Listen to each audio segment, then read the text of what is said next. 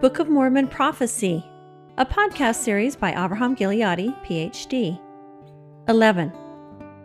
How Isaiah's prophecies work. Should Latter day Saints apply Isaiah's definitions when interpreting his own words or their own? Are Isaiah's main themes a key to Book of Mormon prophecy? Welcome to podcast number 11 How Isaiah's Prophecies Work in the Book of Mormon. And we see how heavily Nephi, Jacob, and Jesus rely on the prophecies of Isaiah to depict what's going on in, the, in our day, in our end time situation today. We're going to cover some of the main themes of the book of Isaiah, six of them, in a kind of an approximate order in which they occur. And we're going to discuss, first of all, a religion influenced by precepts of men, taken from Isaiah 29, verses 13 and 14. And to give you some idea of how the Book of Mormon relies on the prophecy of Isaiah, these things are quoted in 1 Nephi 14, 7, 1 Nephi 22, verse 8, 2 Nephi 25, verse 17, 2 Nephi 27, verses 25 and 26, 2 Nephi 29, 1, and 3 Nephi 21, 9. That's one, two, three, four, five, six references if I'm counting correctly. It says from Isaiah, My Lord says, because these people approach me with the mouth. I'm going to stop right there. I'm sorry if I keep interrupting when I'm reading, but Like to clarify things. When it says these people, he's not saying my people, which is the covenant formula. Saying these people, they were my people, they are supposed to be my people, but they're not my people. They approach me with the mouth and pay me homage with their lips, while their heart remains far from me. Why? Because they're horribly distracted by the things of the world. They love their fine houses, they love their fine cars, they make sure they're spotless clean. Their house is full of the trappings of Babylon. They go and buy a lot of things they don't need to live. They want to show how great they are to neighbors, keeping up with everybody else and so forth. Yes, they go to church. They approach him with their mouth and their lips. But where are their hearts? Their hearts are set upon their worldly things. Their piety toward me consisting of commandments of men or precepts of men learned by rote. Now, the rote method is still used in some parts of the Middle East today, the ancient world of Isaiah's day, where the students repeat back to the teacher what the teacher says. Of course, we read in Isaiah 28 how that happens, where Isaiah is mocking basically the people who are learning Kablakov, Kablakov, Chablatov, line by line, precept upon precept, and so forth. A trifle here, a trifle there. Repeating back basically what the teacher is saying to them, not studying it out for themselves. They're staying politically correct by not doing that, but they're, you know, off base as far as a real understanding of the scriptures. Like the students who do that parroting of the teacher, they don't really understand necessarily because they haven't figured it out for themselves. So they're following those who know or think they know the doctrine. Of course, many people think they know the doctrine, and they're often base those doctrines on the precepts of men. And that is Isaiah's great complaint, and it's repeated over and over in the Book of Mormon. That is the situation today, in which we, Latter day Saints, members of the church, God's people today, these people, that is describing us today. Isaiah even talks about in chapter 28, which is addressed to Ephraim specifically, about all tables being filled with vomit. Tables being imagery Isaiah uses, of course, to as a metaphor of books and things we learn, filled with half digested food regurgitated for other people to eat. Pretty disgusting, but that's how abominable it is to the Lord when people don't learn the scriptures for themselves, search it out for themselves. Not a pretty picture. And this time around, it's us. Can't point the finger at anybody else. And so he goes on to say, Wherefore it is that I shall again astound these people. You're going to catch them by surprise, with wonder upon wonder. Now, another translation is a great and marvelous work. It doesn't say actually say that in the Hebrew. Hefle v'fele, eh, it's a one wonder after another, one surprise after another. Yes, it's greatly marvelous, and it's going to be hard to figure out for people who have not studied what the great and marvelous work is really all about, which is the restoration of the house of Israel. And he says, rendering void the knowledge of their sages, the intelligence of their wise men insignificant. So he doesn't have good things to say about the sages or the wise men, the professors of religion of today, or anybody in academia for that matter because they follow their own careers and their own aggrandizements and publishing things for tenure and for higher salaries and so on. The Lord can't use them. The Lord has commanded people to search the scriptures for themselves, not to rely on other people to do that for them, not to rely on me either. I'm simply pointing out that, hey, we have to go to the scriptures ourselves. Even if it's politically incorrect and we come up with interpretations that are scriptural, but they conflict with the doctrines of men or the precepts of men. We have to be willing to stand up for those things because if we take the name of Christ upon ourselves, we take the name of truth upon ourselves because the Lord personifies truth. He is the law and the word, and we must imbibe in that. We must assimilate those things and stand up for them, exemplify those things in our lives, in our actions. So that's number one. Now we go to number two. Many Gentiles fight against Zion from Isaiah 29, verses 7 and 8.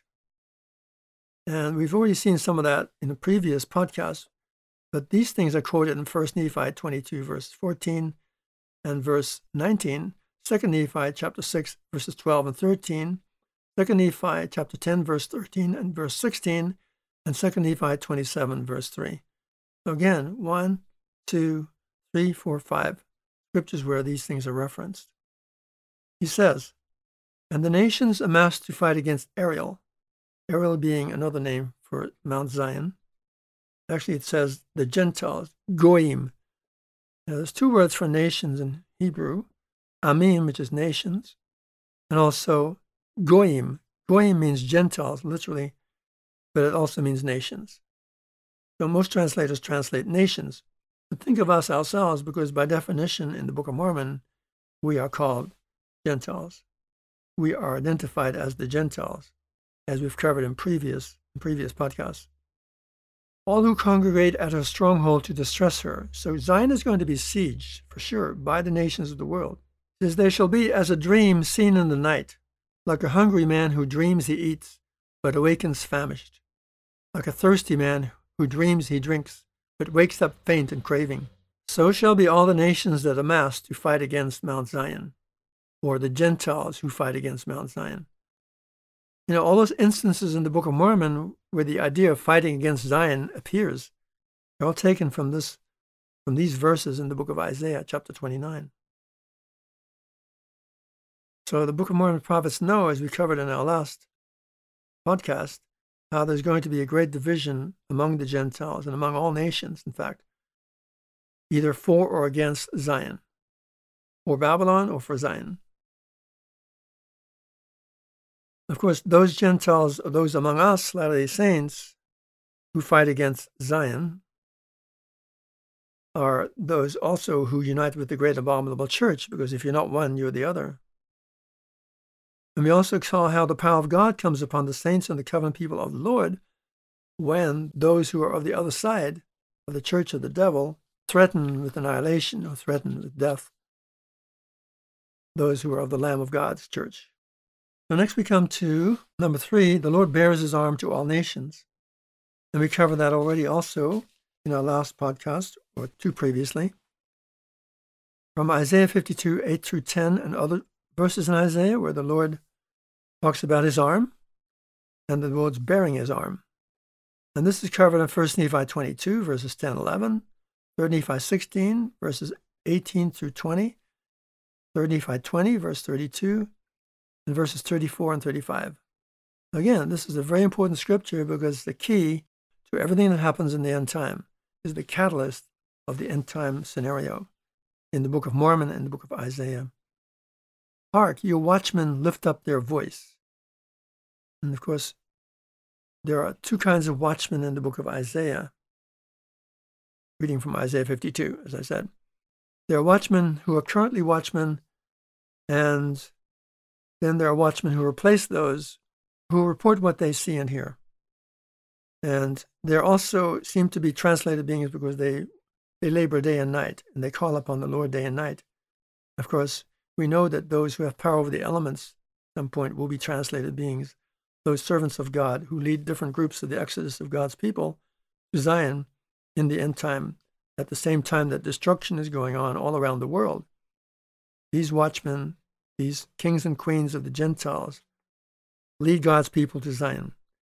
As one they cry out for joy, for they shall see eye to eye when Jehovah establishes Zion, or when Jehovah reestablishes Zion, because it's one restoration now, of course, they see eye to eye because they've all had the same cosmic vision.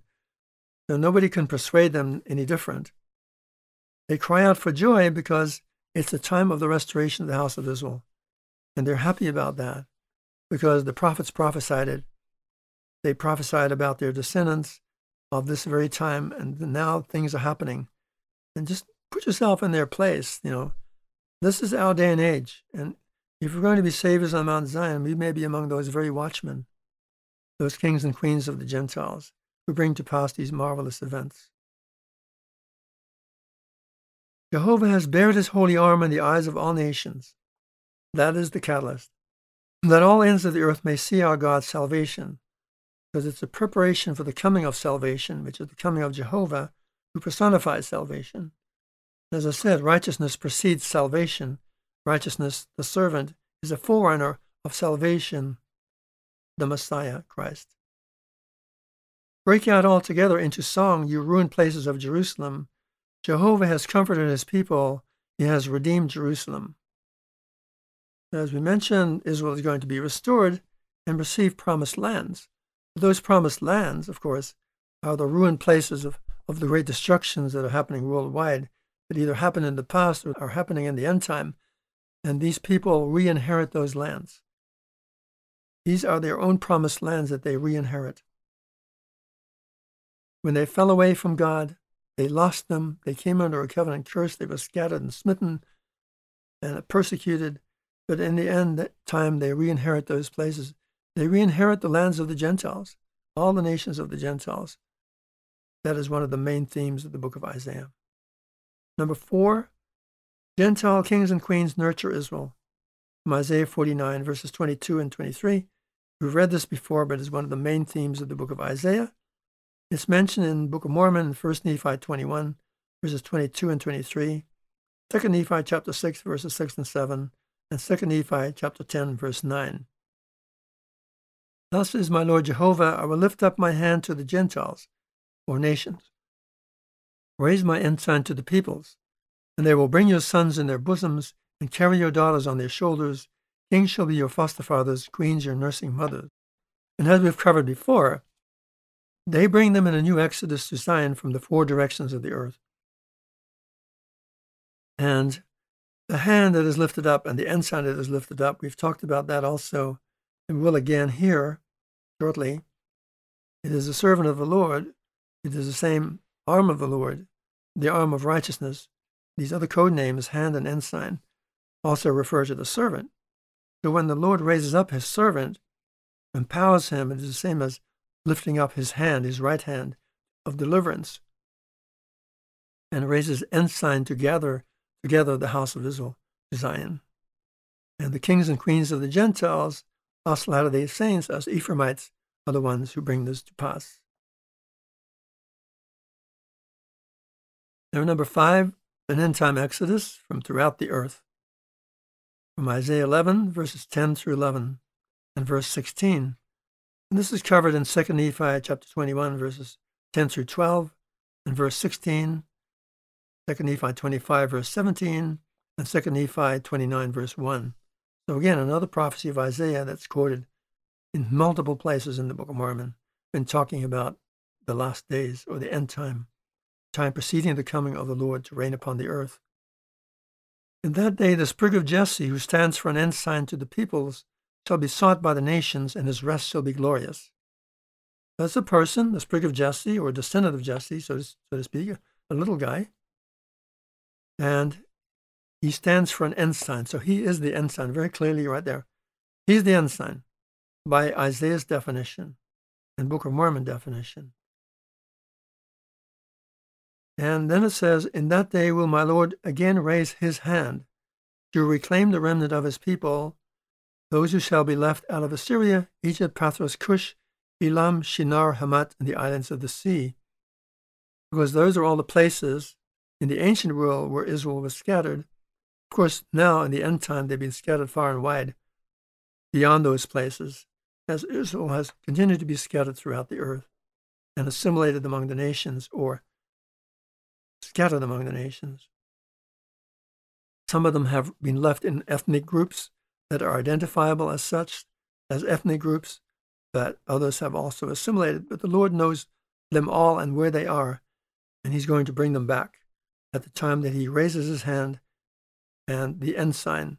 It says in the next part of the passage from Isaiah, He will raise the ensign to the nations and assemble the exile of Israel. He will gather the scattered of Judah from the four directions of the earth. So here, the raising of the ensign and the raising of the hand are in parallel in the book of Isaiah, chapter 11. And but the ensign is the Lord's servant, is the sprig of Jesse, a descendant of Jesse, the father of King David. Of course, Jesse itself is also a code name. So when we get into Isaiah, we learn more of the finer points of these things. see. So when the Lord raises up his servant, the sprig of Jesse, then is when these things begin happen and are set in motion.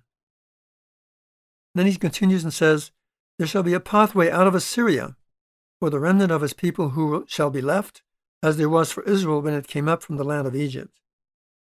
So they're gathered from the four directions of the earth, but also out of Assyria, which is the land of the north, which is where the ten tribes were scattered.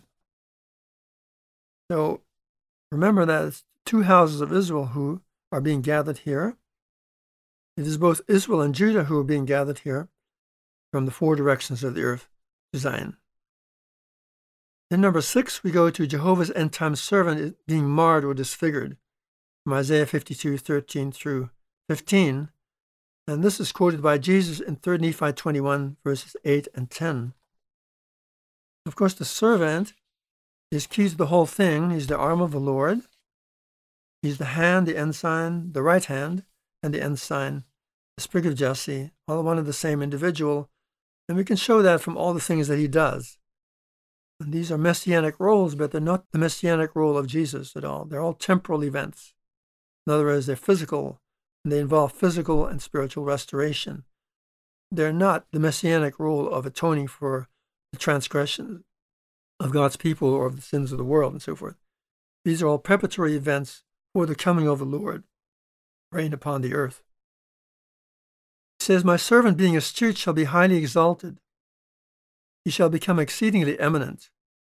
In these verses in um, Isaiah 52, verses 13 through 15, and also Isaiah 53, verses 11 and 12, there are a lot of ancient heroes of Israel that typify the Lord's servant of the end time. Whereas the passages of Isaiah 53, 1 through 10, that are talking about the Lord himself, not his servant, they have no such precedent. They talk about being a lamb to the slaughter and so forth, and talking about a vassal king. But they don't have these human types. You'll learn more about those things as you get into the book of Isaiah. So, like Solomon, he becomes exceedingly eminent but and highly exalted, but that's his ascent phase. And we've talked about that before. The ascent phase follows the descent phase, and he has a horrible descent phase where he's tested to the limit. As it says here, he appalled many. His appearance was marred beyond human likeness, his semblance unlike that of men. So he becomes horribly disfigured by his enemies, those who try to destroy the work of the Lord and prevent him fulfilling his mission upon the earth. And that too has a type in King Uzziah had leprosy in his face. And yeah, it will not be a pleasant scene to see him after he's been horribly disfigured by his enemies. But guess what? The Lord turns his situation around. Remember the covenant curses that come upon the enemies of God's people. So they come upon the enemies of individuals who are loyal to the Lord, who keep the terms of his covenants. And the curses of their covenants come upon their enemies when those enemies seek to destroy them. As it says here, so shall he yet astound many nations or Gentiles, kings shutting their mouths at him, for what was not told them they shall see, and what they had not heard they shall consider. And these kings, of course, are a wordling to the kings and queens of the Gentiles. As it says here, they are Gentiles. And of course, referring again to us Ephraimites who've come through the Gentile lineages, yet we have the birthright tribe. So we have a mission to perform of restoring the house of Israel, the Jews, the ten tribes, and the Lamanites of today. And then says, What was not told them they shall see, what they had not heard they shall consider. These then being likely the new things that Isaiah talks about that refer to these kings and queens' end time missions of restoring the house of Israel. So during the time that the servant comes and fulfills his mission upon the earth, these kings and queens of the Gentiles will be more properly informed of what their missions are that are under the terms of the Davidic covenant. And you can learn them now, and it's a great thing to get a head start on that because you'll be so much the more enlightened and accepting of the things that the servant teaches because, yes, you've already read the scriptures in Isaiah and Book of Mormon and searched them out to know what your role is going to be. And that role is to be saviors of men, saviors particularly of the house of Israel, the Jews, the ten tribes, and Lehi's descendants. So, in summary, we have some of the main themes of the book of Isaiah that are key to understanding the Book of Mormon prophecies and understanding the whole Book of Mormon milieu and how they view the scriptures of God themselves. Because Isaiah spake about all things, right? That Jesus said, past, present, future, and also the fullness of the gospel. It's all in Isaiah. We've talked, uh, talked only about the prophetic events of Isaiah. The scriptures are also there that talk about the fullness of the gospel. They're also in Isaiah. We'll have to cover those in another time. So the time frame of these events are when God gathers and restores his people of the house of Israel. And moving forward, do we see how the Book of Mormon relies on the prophecies of Isaiah in six major ways that we covered today. And the next time, do we understand the interplay between justice and mercy in Jesus' atonement? For recommended reading, we recommend End Time Prophecy or Judeo Mormon Analysis. Talks about Jesus' atonement in chapter 6 of that book. Thank you. We'll see you next time. Please share this with others. Thank you so much. Bye bye.